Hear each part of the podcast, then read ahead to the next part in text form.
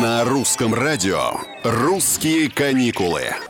Всем привет, это Петр Кузнецов. Россияне пересаживаются с самолетов и поездов на машины. Автопутешественников становится все больше. Всплеск породила еще та самая пандемия. Кстати, по данным экспертов, роуд-трипы выходят на 30, а то и 40% процентов дешевле, чем перемещение по воздуху и железной дороге. Представляете? Опять же, это смотря куда ехать, на чем ехать, чем экипироваться и так далее. О нюансах мы начали говорить в предыдущем выпуске. Сегодня продолжим. Кратко кратко напомню, полностью проверьте машину, возите 10-литровую канистру с бензином, запасы консервов и выбирайте лучшие районные трассы, а не магистрали. Вы же все-таки автопутешественник. Столько красоты местной есть вне больших дорог.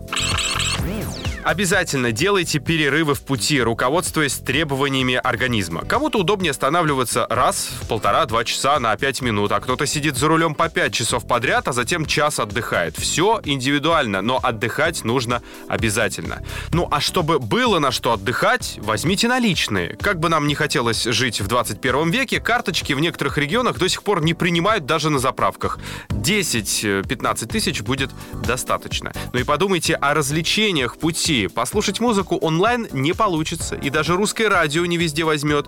Так что запишите контент на флешку заранее. Это лишь некоторые советы будущим автопутешественникам. Продолжим в следующих русских каникулах. Поехали!